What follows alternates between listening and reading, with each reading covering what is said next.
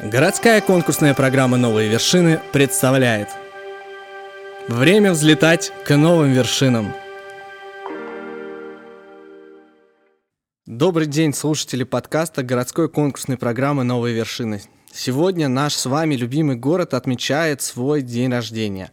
И здесь с нами в студии участники и победители наших конкурсов, наших новых вершин, которые подготовили для вас – обзор на свои любимые локации, изменения, которые произошли и происходят в нашем городе. Я хочу здесь поприветствовать с нами Вадим, Равина, Денис, Маша, Настя и еще один Вадим. Но обеседовать с нашими победителями и участниками буду я, Василий Жичин, а, организатор городской конкурсной программы «Новый вершина», один представитель огромной команды, которая работает над этим проектом. Ребят, как ваше настроение? Как вы обычно отмечаете данный праздник? Настроение у нас просто отличное. Лично я обычно на День города э, посещаю различные парки, там смотрю на различные выступления ребят, а вечером я иду на праздничный салют и наслаждаюсь данным зрелищем. Привет! Ну, мы собираемся с друзьями большими компаниями, ходим на концерты, собираем пикник, э, ходим в кафешки и также весело проводим время. Привет! А, в День города я отмечаю на мероприятиях, на открытии театрального сезона театрали, а вечером иду на салют. Класс. А театрали это что? Это открытие театрального сезона в саду Эрмитаж. Ну, это велозаезд. Велозаезд. велозаезд. Класс. Слушай, никогда не принимал в нем участие, но, мне кажется, а, стоило. Да, но, к сожалению, в этом году э, ситуация внесла свои коррективы вообще в программу празднования Дня города. Не так широко Москва отмечает этот праздник, как она привыкла, но все равно отмечает. И темой праздника стала Москва музейная. Сегодня для всех москвичей и всех тех гостей, кто приехал в наш город отметить этот праздник, открыты более 90 музеев, и вход в них совершенно бесплатный. Ну что же, облик нашего города и уклад э, его жизни за много веков многократно менялся. Возводились новые здания, расширялись улицы, а территория раскинулась на многие километры, что ж можно судить только по присоединению целого, целых двух э, новых округов. Это было буквально недавно. Э, и, конечно же, Москва увеличилась от Боровицкого холма, на, которых, на котором она зародилась. Маш, вот скажи, какое самое знаковое изменение ты бы могла отметить, где ты проводишь больше всего времени? Лично я больше всего люблю с друзьями гулять в парке Зарядье. На парящем мосту получаются очень красивые фотографии для Инстаграма. Слушайте, я был на парящем мосту всего, мне кажется, один раз, но в парке Зарядье был уже несколько раз, посещал замечательные концерты, которые там проходят. И действительно, а, мы уже все привыкли к этому парку, хотя ему всего лишь исполняется в, в этот праздник три года. И все, мне кажется, уже забыли о том, что на протяжении более чем 10 лет здесь была заброшенная стройплощадка, а до этого гостиница «Россия» с концертным залом. А, при этом старожилы чуть детство прошло в Москве, до военной, еще помнит исторический район Зарядье, с малоэтажной застройкой, а, с таким обликом, который окружает сейчас этот парк. А, что ты можешь рассказать, может быть, знаешь об этом районе города? Кстати, застроена была не только территория нынешнего парка, но и весь Васильевский спуск. До революции здесь селились небогатые купцы и ремесленники, а вот уже после революции спрос на недорогое жилье здесь только вырос, и район был заселен еще плотнее. Новое время рассматривает территорию рядом с Кремлем прежде всего знаковой и символичной. Поэтому и здесь сегодня развит огромный парк но все равно со временем от э, архитектурных излишеств, да, которые были связаны с комплексом гостиница, мы отказались, она была полностью демонтирована.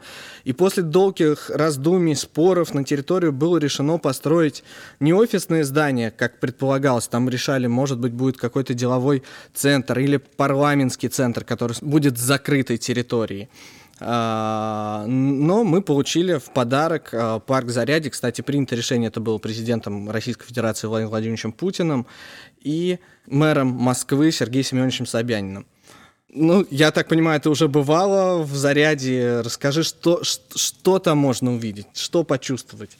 Сегодня Зарядье – городская достопримечательность, притягивающая туристов со всего мира. Символ современной Москвы, комфортного и безопасного мегаполиса мирового значения – Всем известно, что на территории парка объекты культурного наследия XVI века соседствуют с инновационной архитектурой и высокотехнологичными аттракционами. А вот с парящего моста открываются потрясающие панорамные виды на Кремль, центр города, набережной Москвы-реки и сам парк. Под стеклянной корой конструкции без внешних стен круглый год поддерживается комфортная температура для теплолюбивых растений. Это называется флорариум – в нем собрана коллекция российских и редких экзотических растений. Как интересно. Слушай, я знаю, что там на территории есть ледяная пещера, которая нас может перенести в атмосферу крайнего севера. Там проходят различные выставки совместно с российскими и зарубежными музеями. Но я знаю, что в парке большая часть отдана под э, природу. Так ли это? Да, конечно. И как раз-таки меня больше всего в данном парке впечатляет ландшафтный дизайн. Он представляет из себя несколько климатических зон России. Архитекторы предусмотрели их. Тундра, смешанный лес, степь, заливные луга. В этом и есть задумка архитекторов. В историческом районе города устроить что-то наподобие музея под открытым небом, который представляет из себя различные природные зоны нашей страны. После шумных улиц большого города интересно оказаться вместе, как будто нетронутым цивилизацией. Заросли бурьяна, луговых трав, высоких деревьев, возможность оказаться в небольшом хвойном лесу переносят далекие времена, когда Москва еще не была мегаполисом и не разрослась на многие километры. Особенно впечатляет, когда находишься на лугу, смотришь на Кремль, который как бы скрывается за небольшими березами в самом центре нашего современного города. Ну, еще там прекрасный амфитеатр с прекрасной сценой. Маш, ты вот я там был вот на концерте буквально недавно. А, Денис Мацуев играл программу великолепную. Какой концерт ты там могла посмотреть? А, я посещала там разные концерты именно на День города, и, конечно, я не знала всех артистов, которые там выступали, но они поддерживали такую уютную атмосферу, и всем посетителям очень нравился концерт. И мне, прекра... мне кажется, что а, прекрасный вид на Кремль, на Спасскую башню, на собор Василия Блаженного, это может быть только лучшей декорацией, которая может быть придумана в нашем городе. Ну, а также я хочу отметить, что в 2018 году американский журнал Time включил Зарядье в список лучших мест мира. И это, кстати, единственный объект из России, который вошел э, в этот список. Ну, ребята, слушайте, мне кажется, Зарядье это прекрасное место, но Москву еще называют и театральной столицей нашей страны. Каждый год в День города в саду Эрмитаж проходит знаменитый и самый масштабный в России театральный фестиваль под открытым небом «Театральный марш», на котором московские театры показывают свои спектакли. И в этом году он пусть и немножко в усеченном формате, но тоже идет, поэтому кто еще э, сидит дома, не знает, чем заняться, все бегом в театр, э, в сад Эрмитаж на театральный марш. Настя, скажи, а вот э, в каком, какой театр в нашем городе ты вот любишь посещать? Я люблю Большой театр. Ух ты, ты любишь прям Большой театр. Ну, я хочу отметить, что в Москве насчитывается более 150 театральных актерских объединений, и каждый театр, конечно же, со своей историей. Ну, давайте поговорим про Большой театр. А ты знаешь, что он не всегда назывался Большим? Нет, да? не знаю. А, изначально он назывался совсем по-другому. Это был Петровский театр. 28 марта 1776 года императрица Екатерина II подписала князю Петру Урусову привилегию на содержание спектаклей, маскарадов, балов и прочих увеселений сроком на 10 лет. Как раз эта дата э, и считается днем основания Московского Большого театра. На первом этапе существования Большого театра оперная и драматическая труппа они составляли единое целое, они не были разделены, как, например, сейчас. Состав был самых, самым разнообразным, от крепостных артистов до приглашенных из-за границ звезд. И в формировании труппы огромную роль сыграл Московский университет и учрежденный при нем гимназии, в которых давалось очень хорошее музыкальное образование. Также были учреждены театральные классы при Московском воспитательном доме, которые также поставляли кадры в новую труппу.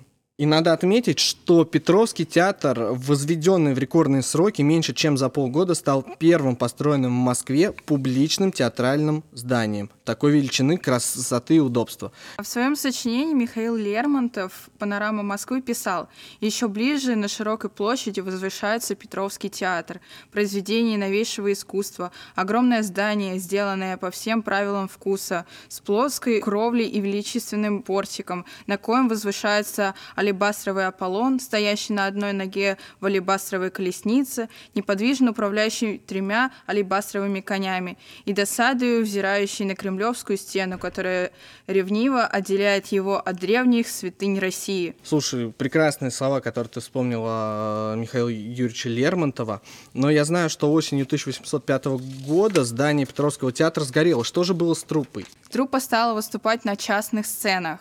А в 1808 году на сцене нового Арбатского театра, построено по проекту Карла Росси, это деревянное здание тоже погибло в огне пожара во время Отечественной войны в 1812 году. В 1819 году был объявлен конкурс на проект нового здания театра котором победил проект профессора Академии художеств Андрея Михайлова, признанный, однако, и слишком дорогостоящим. В результате московский губернатор князь Дмитрий Голицын приказал архитектору Осипу Бове исправить его. Что-то ты сделал, причем значительно улучшив. Я так понимаю, это как раз был тот проект э, театра, который мы сейчас можем видеть на театральной площади э, в Москве. Да. А в июле в 1820 году началось строительство нового здания театра, которому предстояло стать центральной градостроительной композицией площади и прилегающих улиц. Фасад его, украшенный мощным портиком на восьми колоннах с большим скульптурной группой, Аполлоном на колеснице с тремя конями, смотрел на строившуюся театральную площадь, что способствовало ей много к украшению. Ну, это прекрасная история. А, и новый театр, он, конечно же, при, превзошел все э, величие, э, а, все величие тогда столичного петербургского театра. И он, кстати, казался, насколько я знаю, э, очень удобным. В здании имелось и боковые залы для отдыха, и поместительные гардеробные. Что еще могло там быть? Там был огромный зрительный зал, вмещал свыше двух тысяч человек. Оркестровая яма была углублена – на время маскарада в портера поднимали до уровня авансцены. Оркестровую яму закрывали специальными щитами, и получался прекрасный танцпол. Ну, нужно же сказать, что последний спектакль Императорского Большого театра состоялся 28 февраля 1917 года, и уже 13 марта открылся Государственный Большой театр – после Октябрьской революции не только фундаменты, но и самого, само существование театра оказалось под угрозой. Несколько лет ушло на то, чтобы э, власть победившего пролетариата навсегда оставила идею закрыть Большой театр и погубить его здание. Одна интересная вещь, не знаю, знаешь ты, Настя или нет, но 22 октября 1941 года в 4 часа дня в здание Большого театра попала бомба – Вызванная волна прошла наискось между колоннами портика, а, пробила фасадную стену и произвела значительное разрушение вестибюля. Несмотря на тяготы военного времени и страшный холод, зимой 1942 года в театре начались восстановительные работы, и уже осенью 1943 года Большой театр возобновил свою деятельность постановкой оперы Глинки «Жизнь за царя», с которой, собственно говоря, сняли клеймо монархическое и признали патриотической и народной. Правда, для этого понадобилось пересмотреть ее либретто и дать новое э, название. Теперь она называется Иван Сусанин и до сих пор идет в стенах этого замечательного театра. Но э, Большой театр в 87 году, 1987 году э, ждала реконструкция. А, но а, всем было ясно, что в целях сохранения труппы театр не должен прекращать свою творческую деятельность. И, конечно же, нужен был филиал. Однако прошло 8 лет, прежде чем был заложен первый камень в основании его фундамента, и еще 7, прежде чем здание новой сцены было построено. А, открылся он премьеры оперы «Снегурочка» Римского-Корского 29 ноября 2002 года. А в 2005 году Большой театр закрылся на реставрацию и реконструкцию. Но об этом, наверное, уже отдельная глава истории театра, Большого театра. А, хочу отметить, что последним спектаклем, прошедшим на основной сцене перед закрытием, стала опия Мусорского Борис Годунов. А, а что ты знаешь, Настя, о реставрации? Что, может быть, вот по-твоему э, изменилось вот ты была же в Большом театре? Да. А, реставрация и реконструкция основного здания Большого театра стала колоссальным проектом мирового уровня. Здание театра давно уже воспринимается как один из символов России, поэтому его восстановление постоянно находилось под пристальным вниманием государства и общественности – История реконструкции и реставрации здания Большого театра началась практически с первых лет его существования. Но к моменту начала нынешней реконструкции износ здания составлял по разным оценкам от 50 до 70 процентов. Были заложены различные варианты его восстановления. От тривиального капитального ремонта до полной реконструкции существующего здания. В результате был выбран проект, одобренный труппой театра, архитекторами, деятелями культуры и другими. Ну, слушай, мне кажется, вообще сейчас в нашем городе история того, то, что про проект реконструкции или реставрации обсуждается с общественностью, это очень э, хорошая тенденция. Ты вот сама принимала, может быть, на портале «Активный гражданин» в голосовании за какой-нибудь проект э, реконструкции и реставрации? Конечно. А, это, это прекрасно. Я думаю, а, ты же уже у нас выпускница, и было голосование на активном гражданине по выбору артистов а, на главный выпускной города. Голосовала же? Ну, конечно. Кого выбрала? Там. Я голосовала за Диму Билана. Прекрасный выбор, и он, кстати, выступал, и это было незабываемо. Но мы вернемся к реставрации. Я бы хотел отметить, что э, при реконструкции Большого театра от исторического здания остались только, в принципе, три несущие стены. Это главный фасад и боковые. А под фундаментом был вырод гигантский котлован глубиной более 30 метров. А, благодаря реконструкции у театра появились еще и новые помещения, в том числе подземный концертный зал, расположенный под театральной площадью. Платформы сцены и зрительного зала могут находиться уже в трех фиксированных положениях. Благодаря уникальной механике зал сможет принимать различные кон конфигурации, кроме самого концертно-репетиционного зала и примыкающих к нему обслуживающих помещений, в подземной части расположено большое количество технически бытовых и служебных помещений. Но я знаю, что там есть еще одно какое-то здание. Да, в проект э, реконструкции вошло также восстановление дома и Сергея Александровича Хомякова, памятника архитектуры первой половины XIX века, преобразованного в служебный корпус. Слушай, ну вот давай по твоим м, воспоминаниям Большого театра. Я, например, был в нем после реконструкции, только мне один раз удалось, и я посетил все закулисья, полазил, мы делали там одно мероприятие. А, а ты какое произведение смотрела там? Щелкунчика. Щелкунчика, наверное, перед Новым годом. Да. И как, как тебе впечатление, какие эмоции ты испытала? Мне очень понравилось, и акустика хорошая, и сам Большой театр очень красивый, и актеры все замечательные. Я просто была в восхищении. Это очень хорошо.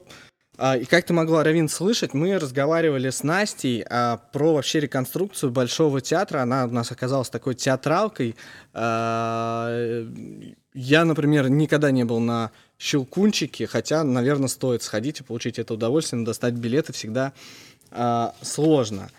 Еще одно историческое здание в Москве, у которого, кстати, сегодня, как мне кажется, заканчивается реставрация, это Северный речной вокзал. А, это один из двух речных вокзалов Москвы. А, есть еще Южный. Ранее он назывался Химкинский речной вокзал. А, это главное здание комплекса сооружений канала Москва-Волга, в настоящее время канал имени Москвы. И здание является выдающимся образцом архитектурного направления, так, такое как сталинский ампир и памятником архитектуры регионального значения. знаешь ли ты, Равин, что строительство началось весной 1903 года одновременно с работой над каналом Москва-Волга и продолжалось 4 года и 8 месяцев. А само здание, прилегающие к нему причалы и грузовой порт были построены на сухом месте до заполнения водохранилища. Принцип здания вокзала с центральной башней и шпилем стал образцом при строительстве целого ряда речных вокзалов, появившихся впоследствии в других городах нашей большой страны. Это и в Красноярске, и в Нижнем Новгороде. А, стоит отметить, что а, Химкинский вокзал он был а, первым речным вокзалом СССР, и при его строительстве было решено отойти от сугубо функционального подхода и уделить внимание эстетической стороне. Uh, удачный синтез архитектуры, скульптуры и живописи сделал здание вокзалом выдающимся образом сталинского ампира. Здание вокзала вытянуто по горизонтали. Основной акцент задается центральным порталом с тремя арками, который переходит в башню, увенчанную 27-метровым шпилем. Uh, Равин, а что ты знаешь про Северный речной вокзал? А, я знаю, что одним из интересных архитектурных приемов, использованных при работе над зданием вокзала, стало разное решение его фасадов, смотрящих на набережную и на парк. Со стороны набережной от главного портала спускается широкая гранитная лестница, формирующая облик этой стороны здания. Со стороны парка центральный трехарочный вход располагается на уровне земли.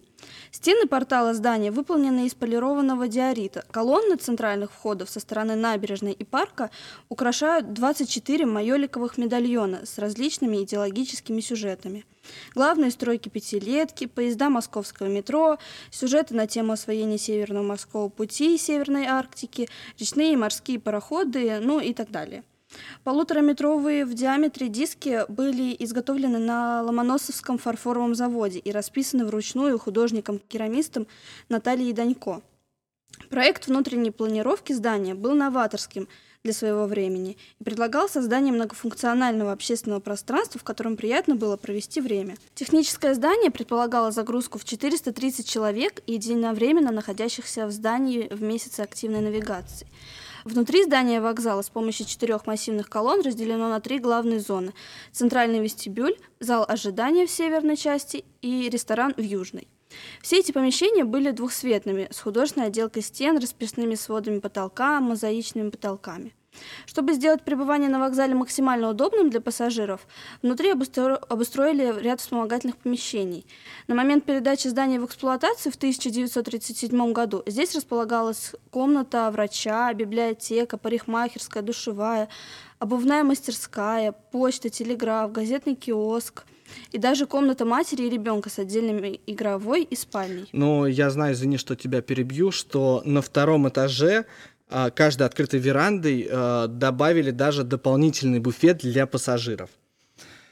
А, в апреле 2017 года Северный речной вокзал отметил открытие юбилейной 80-й круизной навигации. Однако на май 2017 года здание оставалось, к сожалению, в аварийном состоянии. Многие элементы фасадов были значительно повреждены, внутренние помещения разрушены, утрачена большая часть декоративных э, элементов – а здание было включено в Красную книгу Архнадзора как находящееся в запустении.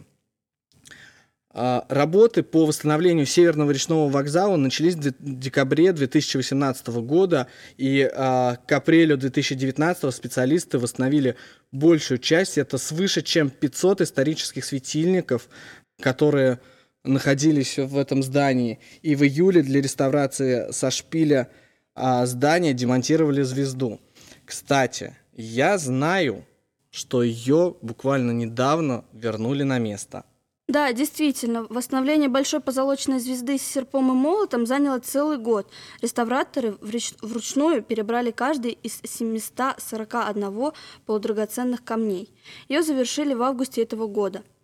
Легендарная сестра звезды, та самая со Спасской башни, вышла с другого завода, Центрального аэрогидродинамического института и была демонтирована полугодом позже открытия Северного речного вокзала со Спасской башни. Вот так развенчалась легенда о том, что звезда со Спасской башни перешла на шпиль вокзала. Еще здание вокзала окружено большим парком площадью более 50 гектаров, созданным по проекту Шафранского. Парк украшали более 14 скульптурных групп и фонтанов, дизайн которых рифмовался с образом главного здания и был выдержан в характерной эстетике сталинской архитектуры. На 2018 год из них сохранились единицы. Но, Равин, я знаю, что в 2019 году мэрия Москвы объявила о начале и реконструкции парка. А, Там планируют благоустроить набережную, оборудовать на ней три подогреваемых а, бассейна и зону отдыха с кафе и пунктами проката, а у здания Северного речного вокзала установить модель канала имени Москвы со шлюзами. В парке, конечно же, появится сеть тропинок и освещения, спортивный павильон, детские площадки, а в центре а, амфитеатр с кинозалом и танцплощадка. Так что, я думаю, наш всем совет сегодня он открывается, и сегодня, если есть у вас возможность съездить, посмотреть, конечно же, соблюдая все нормы, а, надевайте маску, а, пользуйтесь а, санитайзером и соблюдайте что, Равин? Социальную дистанцию. Совершенно верно. А еще, дорогие наши слушатели, в советское время в здании речного вокзала нередко проводились киносъемки. После выхода в прокат музыкальной комедии «Волга-Волга» в 1938 году здание порта получило, ну, по-моему, широкую известность, стало одним из главных символов Новой Москвы. Кстати, надо сказать, что в Москве много снимают. И две основных киностудии находятся в нашем городе. Это киностудия имени Горького и еще какая, Вадим? Киностудия «Мосфильм». Совершенно верно. Скажи, а какие фильмы а, о Москве ты знаешь? Э, Я шагаю по Москве. Это с молодым Никитой Михалковым, по-моему, как раз этот фильм принес ему известность широкую. Да. И, и что, может быть, еще? Может быть, что-то из современного? Стиляги и Духлес. Класс. А это современные фильмы. А, и это все прекрасные фильмы, но я бы хотел вспомнить один фильм. В нем звучали, а, звучала песня с текстом а, «Ни в какой стране я не буду, по какой не пройду я траве, друга я никогда не забуду, если с ним подружился в Москве».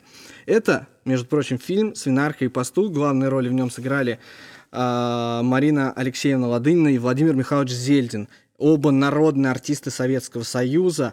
А сцены для этого фильма снимались, как думаешь, Вадим, где? На ВДНХ, я думаю.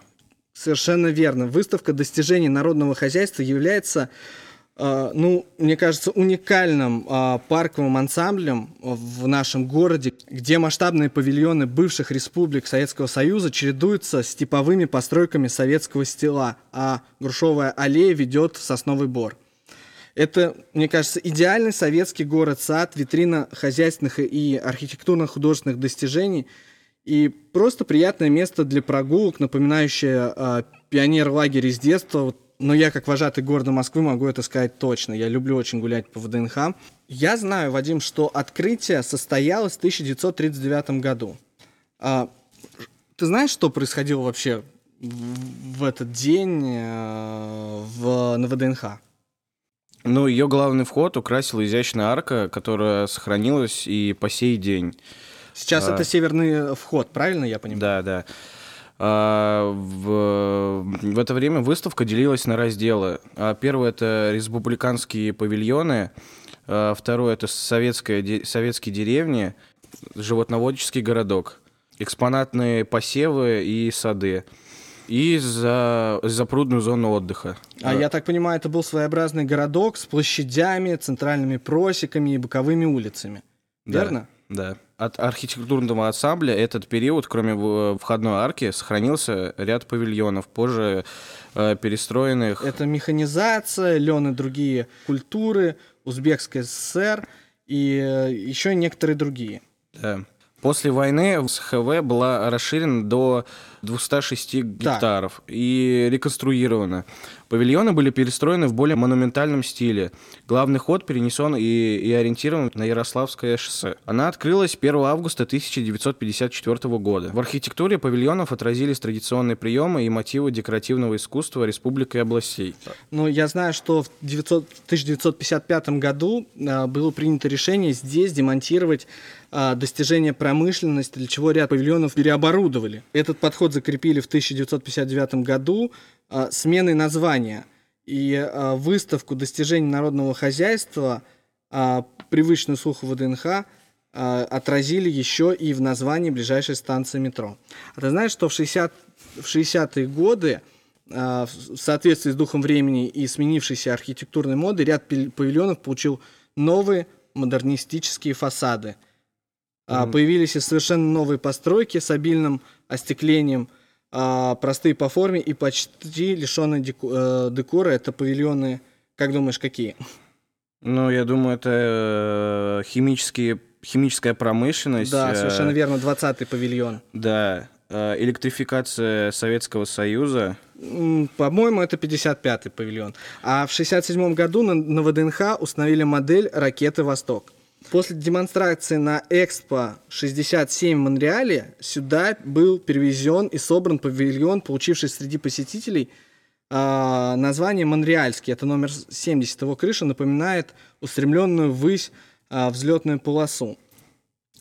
Э, не меньше значение на выставке отводилось, конечно, ландшафту. В оформлении Сочинской горки была использована а, приморская галька, а в уголке Грузии огромный глиняный кувшин, декоративные растения на ВДНХ присылали ботанические сады Киева, Ялты, Минска. Экспонатные участки, характерные для разных регионов, служили наглядным пособием для садов и ландшафтных архитекторов.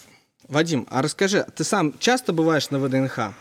Ну, частенько, да. Расскажи мне про концепцию ВДНХ, как, как сейчас живет это место. Ну, сейчас концептуально ВДНХ разделена на 7 зон. Это да. центральная аллея с выставочным пространством в музейный город. А, всезонный тематический парк аттракционов, а, парк знаний, ландшафтный парк, а, парк ремесел, зона экспо и парк Останкина. Так, это прекрасно. Но в том году я знаю, что отмечался грандиозный юбилей ВДНХ. Ты был там? А, да. И что можешь нам рассказать? Как это происходило? 1 августа в, правом крыле главного входа открылся музей ВДНХ. А, в нем можно было узнать, как на протяжении разных эпох а, создавалась и работала главная выставка страны, как формировался ее ансамбль и менялось содержание. А, на начало августа пришлась кульминация празднования. За четыре дня на ВДНХ прошло более 50 событий, концертов, фестивалей, мастер-классов, разных выставок на более чем 20 площадках. Это грандиозно, мне кажется. А что в День города там произошло? Накануне Дня города открылся учебно-методический центр «Нефть» в павильоне номер 25. А, его новую экспозицию, соблюдая преемственность, посвятили истории современным э, достижениям одной из ведущих отраслей отечественной экономики. А зимой там огромный каток, и мы с э, товарищами любим там часто проводить время. Э, ну да, это надо отметить самый большой каток в нашей стране, по-моему. Да. Э, и проходит там, коль мы говорим о съемках, э, говорили о съемках, вернее, всегда новогоднюю ночь на Первом канале любят там снимать. Но, ты знаешь, я знаю несколько интересных фактов из истории ВДНХ. Например, чудо инженерной мысли называется такой факт. Перед открытием выставки в 1939 году архитекторы готовились воздвигнуть э, статую тракториста-колхозницы на 50-метровую башню главного павильона. А статуя из бетонов весила, ты можешь себе представить, 70 тонн. Установить ее на деревянную башню было ну, совершенно невозможно. Но строители этого добились. Они соорудили железобетонный фундамент, на который поставили металлический каркас э, для усиления башни – за 10 дней до открытия выставки трактористы колхозницу начали поднимать. Статуя состояла из отдельных элементов ног, туловища, рук, голов и снопа. И тут выяснилось, что кран, представляешь, грузоподъемностью 6 тонн не в состоянии поднять сноп весом, как ты думаешь, сколько он весил? Тонн 9. Совершенно верно, 9 тонн. И в итоге фактически за два дня изготовили новый сноп, точно такой же, но из дерева. А может быть, ты знаешь э, какой-то интересный факт про ВДНХ? Э, я знаю, что с мая по июль 1942 года на запрудной территории в ВСХВ проводилась подготовка истребительного мотострелкового полка НКВД к ведению боевых э, действий в, в прифронтовой полосе и за линией фронта. А в конце июля 1942 года эти подразделения отправились в действующие части армии. Бойцы полка истребили в тылу врага 4838 фашистов. Э, ничего себе. И, насколько я знаю, в результате 121 человек был награжден орденами и медалями, а 82 человека было представлено к более высокой награде. Еще один веселый факт, который называется «Одежда для памятника рабочего и колхозницы». А, в 1998 году, ты, кстати, когда родился? В 2002. В 2002 ты даже этого не застал, а я был а, совсем маленький, даже в первый класс не пошел еще. Но в 1992 году никому неизвестная швейная фирма изготовила комбинезон и сарафан 540 размера в цветах российского флага. В них одели знаменитую статую рабочих колхозниц. Рядом со скульптурой растянули транспарант. Одели рабочего, одели колхозницу, и вас оденем оптом и в розницу. Эта возмутительная реклама не продержалась долго. На тот момент мэр города Москвы Юрий Михайлович Лужков выразил свое крайнее недовольствие. И всего, представь себе, за три часа одежду со скульптуры сняли. Угу. Вадим, скажи, пожалуйста, а что ты еще любишь делать в нашем городе? Ну, на самом деле, очень э, люблю кататься по Москва-реке на теплоходе. Класс. Я вам скажу больше. А, организаторы городской конкурсной программы «Новые вершины» очень любят а, кататься на корабликах по Москва-реке. Мы можем проводить так в пятницу после работы свой досуг. А, и на самом деле одна из немногих достопримечательностей за многие столетия, которая осталась совсем неизменным, это как раз наша Москва, э, река, главный столичный водоем. Он самым тесным образом связан с историей города. А прогулки по Москва-реке на теплоходе входят в число самых популярных экскурсий, потому что что? С борта круизного лайнера, как на ладони, многочисленные московские набережные с изысканными архитектурными постройками – а возраст Москвы знает, э, мне кажется, все. А вот когда в нашем э, городе появились набережные? Э, историки утверждают, что первый каменный мост в Москве через Неклинку возле Троицкой башни был построен в XIV веке. А строительство каменных набережных в городе началось только спустя 4 с лишним столетия. В 1795 году, правильно? Да-да-да. Работы шли не быстро. В течение э, каких-то четырех десятилетий были заключены в гранит Кремлевская, Москворецкая, Софийская и, и Раушская набережная. Во второй половине XIX века облицевали камнем и полукилометровый участок берега реки у строящегося храма Христа Спасителя. Всего к началу прошлого столетия было сооружено 4,5 километра каменных набережных. Общая же длина берегов в пределах города составляла 40 километров. Ну, насколько я понимаю, набережные эти были облицованы э, татаровским камнем и ограждены каменными трубами высотой э, почти э, один, один метр э, с чугунными решетками.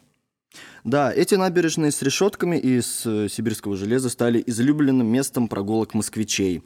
Однако остальные берега э, Москвы-реки и Яузы в черте города по большей части не имели никакого укрепления. Лишь берега водоотводного канала были замощены на всем своем протяжении булыжником. А в первые два десятилетия 20 века на Москва-реке активно строились а, мосты. А, Бородинский, да. Новоспасский, э, мост Николая II и другие. Но работ, как я понимаю, по благоустройству набережных не велось, правильно? Да, после революции, гражданской войны и экономической разрухи многие э, берега реки даже в центре представляли собой довольно отталкивающее зрелище. Прибрежная территория, заросшая кустарником, постепенно деградировала. Ну, Москва-река, э, как одно из главных достояний столицы, должна стать э, важнейшей точкой притяжения в городе. Э, и с 2011 года для этого сделано на самом деле уже много. В Москве привели в порядок свыше 60 километров набережных, полностью реконструкция прибрежных территорий, насколько я знаю, должна завершиться в 2023 году. И по словам мэра столицы Сергея Семеновича Собянина, вдоль Москвы-реки сформируется в общей сложности около 40 современных общественных пространств. Работа делится на две части. Это ремонт исторических набережных и создание новых набережных для отдыха у воды. Особое внимание уделяется формированию доступной, комфортной городской среды. а, появляются велопрокаты, а, самокаты электрические можно а, арендовать. При этом, насколько я знаю, Денис, существует идея соединить все столичные набережные в единый пешеходный маршрут, чтобы человек мог, например, на велосипеде пересечь весь город, не испытывая дискомфорта. Да, уже сейчас можно увидеть, что каждая набережная уникальна по-своему. Ведь все территории в первую очередь стараются сделать пригодными для пешеходов. Скажи, а вообще ты на какой набережной любишь бывать? Чаще всего я прогуливаюсь по набережной в парке Горького. А, там, мне кажется, одна из первых набережных, которая была благоустроена. Берешь ли ты велосипед, самокат? Как это происходит? Там практически через каждый километр стоит стойка с велосипедами, самокатами. Просто подходим, регистрируемся и едем, куда глаза глядят. Это классно. Ну, конечно же, в этот день мы не можем не сказать про наш любимый всеми Московский дворец пионеров. А, что, что у вас ассоциируется э, с МДП? Ну, конечно же, это кружки, праздники, соревнования, педагоги. А, это очень хорошая ассоциация, потому что вообще у Дворца пионеров очень интересная история. В 1936 году в доме а, номер 6 в переулке Стропани открылся Московский городской дом пионеров и октябрят. Это внешкольное учреждение широкого профиля, знали все, и в просторечии его просто называли гордом или дом на Стропане. Журнал «Вожатый» назвал его первой э, из лабораторий, которые создаются в советской стране для воспитания нового человека, культурного гражданина социалистической родины. Уже через год после открытия в дворце работало 173 кружка и секции, которые посещали около 3500 детей и подростков. Одного здания, конечно, им было недостаточно, и гордом занял соседний особняк под студией технического творчества. Там размещались кабинет юных изобретателей, авиамодельная, деревообрабатывающая мастерские, а также шесть лабораторий железнодорожного и водного транспорта, связи, фотолаборатория, химическая и энергетическая – Техническое направление в то время было приоритетным, поскольку Советский Союз переживал бурную индустриализацию. А, ну да, действительно, как и сейчас, из детей всерьез готовят ли готовят квалифицированных специалистов. Например, в железнодорожной лаборатории находился действующая модель станции метро а, с электровозами, эскалаторами и диспетчерской установкой. Сделали здесь и паровозик для ми- миниатюрной железной дороги, которую планировали устроить в саду, но помешала война. Активно развивалось и художественное творчество. В Доме пионеров работали оркестр, хор, музыкальная школа, школа танцев, театральная студия, изо-студия. Один только пионерский ансамбль песни и пляски в 1937 году насчитывал 500 участников. Ты можешь себе представить? А в постановке «Сказка о мертвой царевне и семи богатырях», как думаешь, сколько было занято человек? -м, наверное, где-то под тысячу. Практически 750 человек было задействовано э, в этой постановке. Э, в Доме пионеров уделяли большое внимание изучению отечественной истории и географии, особенно москвоведению. Работа была не только кабинетной, например, для знакомства с, культурной, с культурой отечественности юные историки посещали фонды Эрмитажа, а летом ездили на раскопки в Крым. Географы устраивали экспедиции в Подмосковье и на Кавказ. Конечно, не забывали о спорте, но в основном в прикладных дисциплинах. По велению времени активно развивалось военно-спортивное патриотическое направление. Уже с декабря 1936 года действовал свободный пионерский полк, где готовили будущих снайперов, танкистов, парашютистов, кавалеристов, санитаров, связистов. А в 1938 году создали оборонный а, позже военный отдел, который включал стрелковый кабинет, военно-морскую лабораторию, школу инструкторов по химической и противовоздушной обороне, кружки пулеметчиков и гранатометчиков предвоенные годы был заложен фундамент и шахматного клуба Гордома, который потом стал одной из сильнейших школ этого вида спорта в столице. Юные шахматисты выпускали рукописную газету, участвовали в различных турнирах и сеансах одновременной игры с знаменитыми гроссмейстерами. На небольшой территории Дома пионеров было собрано все, что может привлечь и поразить детей. Хочешь кататься на роликах? Вот асфальтированная площадка перед воротами. Тут же ездят детские педальные автомобили. Позже для них и гараж построили. Хочется читать и готовить уроки на свежем воздухе? На тенистых аллеях уютные скамейки. Хочется порезвиться? Отправляйся на спортплощадку. Даже в зоопарк идти не надо. Во дворе располагался сад а, с плодовыми деревьями. А в нем бассейн с водоплавающими птицами. Рядом живой уголок с клетками для молодых зверей и небольшая конюшня с жеребенком. Пространство гордома было настоящим шедевром ландшафтного дизайна.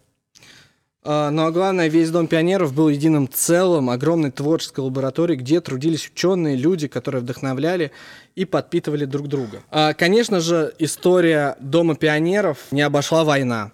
А, он работал в годы войны, в основном действовали кружки, которые могли помочь фронту. Это швейные, столярные, слесарные, электротехнические – но занятия продолжали и творческие студии, особенно театральные, танцевальные хоры. Юные артисты устраивали концерты для красноармейцев. В конце 50-х годов стало ясно, что Гордом не может вместить всех желающих. В отчете за 1956 год директор Дома пионеров Струнин писал – по своим условиям наш Дом пионеров не может охватить кружковой работой более 3800-4000 э, человек. Если бы имели соответствующие условия, состав только одного хора-ансамбля можно было довести до 2-3 тысяч человек.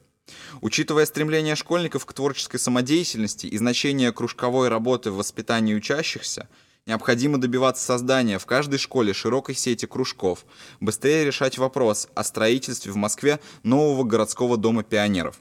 В 1958 году Центральный совет Всесоюзной пионерской организации принял решение построить на Ленинских горках не просто новый дом, а дворец пионеров и школьников.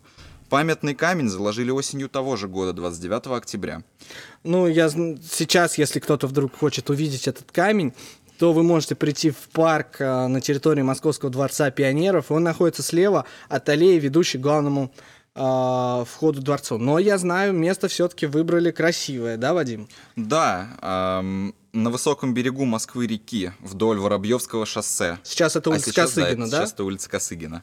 Выбрать проект оказалось сложнее, ведь предложений было несколько десятков. Одно интереснее другого. В итоге победила заявка коллектива молодых архитекторов во главе с Игорем Покровским. А также в эту группу вошел Михаил Хажакян, который в свое время участвовал в реконструкции здания в переулке Стопане. Э, проект был настолько необычным и новаторским, что авторы не надеялись его воплотить, но, видимо, эта смелость и пришлась по душе жюри. Да, и эту смелость можно сейчас наблюдать э, э, по адресу Косыгина, дом 17. Ну и, конечно же, одной из визитных карточек Московского дворца пионеров сейчас был и будет. Это зимний сад, это простор, воздух, свет, высота и, конечно же, пальмы, э, лианы, папирус. Однако экзотики, чтобы расти, э, нужны нормальные тропические условия. Тропики были созданы с помощью специальной ароматизированной системы подогрева почты, почвы, воды, воздуха. Дворец пионеров за полвека э, вырос больше, чем в два раза. Если в 1962 году он включал 400 помещений, то сейчас уже около 900 общей площадью почти 40 тысяч квадратных метров. В лабораториях, студиях, художественных и театральных э, и технических мастерских э, и секциях дворца сейчас занимается порядка 27,5 тысяч детей от 3 до 18 лет. Всего насчитывается свыше тысячи учебных групп по 10 направлениям. Наука, культура, техническая, мне кажется, перечислять это можно, лучше самим прийти и все увидеть. Учи, учреждения надо отметить, неоднократно меняло статус и название. В 1992 году его переименовали в Московский городской дворец творчества детей и юношества. В 2001 Московский дворец детского э, творчества. В 14-15 горах в ходе реорганизации создано государственное бюджетное профессиональное образовательное учреждение города Москвы Воробьевы горы – которая помимо дворца включает еще 16 образовательных учреждений. Это детские сады, общеобразовательные школы, колледж профессиональных технологий и центр дополнительного образования – Неизменной остается суть дворца. А, здесь по-прежнему работают люди, увлеченные своим делом. Они помогают детям и подросткам развить особенности, таланты, найти призвание и дорогу в жизни. А еще дворец пионеров, который может одновременно вместить до 20 тысяч человек, отличная площадка для праздничных мероприятий. Дети и родители охотно собираются здесь на Рождество и Новый год, в День семьи, День защиты детей, День города, на неделе детской книги и недели игры и игрушки. Но мы все знаем прекрасно, что совсем скоро а, Московский дворец пионеров ждет бережная реставрация. Конечно, ведь в этом году пользователи проекта «Активный гражданин» выбрали концепцию реставрации Дворца пионеров на Воробьевых горах, сохраняющую первоначальную авторскую идею. В голосовании приняли участие более 144 тысяч человек. Ты сам голосовал? Конечно, голосовал. И какую же концепцию ты выбрал? Я выбрал концепцию побережной реставрации, ведь я считаю, что нам лучше сохранить историческое наследие этого чудесного заведения. Ну, я хочу сказать э, то, что основные принципы, которыми пользовалось архитектурное бюро, а, которое делало проект а, реставрации, это современный комплекс, наилучшие условия для жизни дворца, принцип свободной планировки, открытое гибкое сквозное пространство, природа в здании и здание в природе, четкая дифференциация направлений, воспитание нового человека. Мне кажется, время взлетать к новым вершинам и воспитывать нового человека. Вот такая красавица Москва сегодня, 873 свой день рождения, предстала глазами участников и победителей городской конкурсной программы «Новые вершины». С Днем города, дорогие наши слушатели! До встречи на нашей конкурсной программе «Новые вершины». Подписывайтесь на нас в социальных сетях ВКонтакте, Фейсбуке, на Ютубе. Ставьте лайки, ждем ваших любимых мест нашего города в комментариях. Время взлетать к новым вершинам.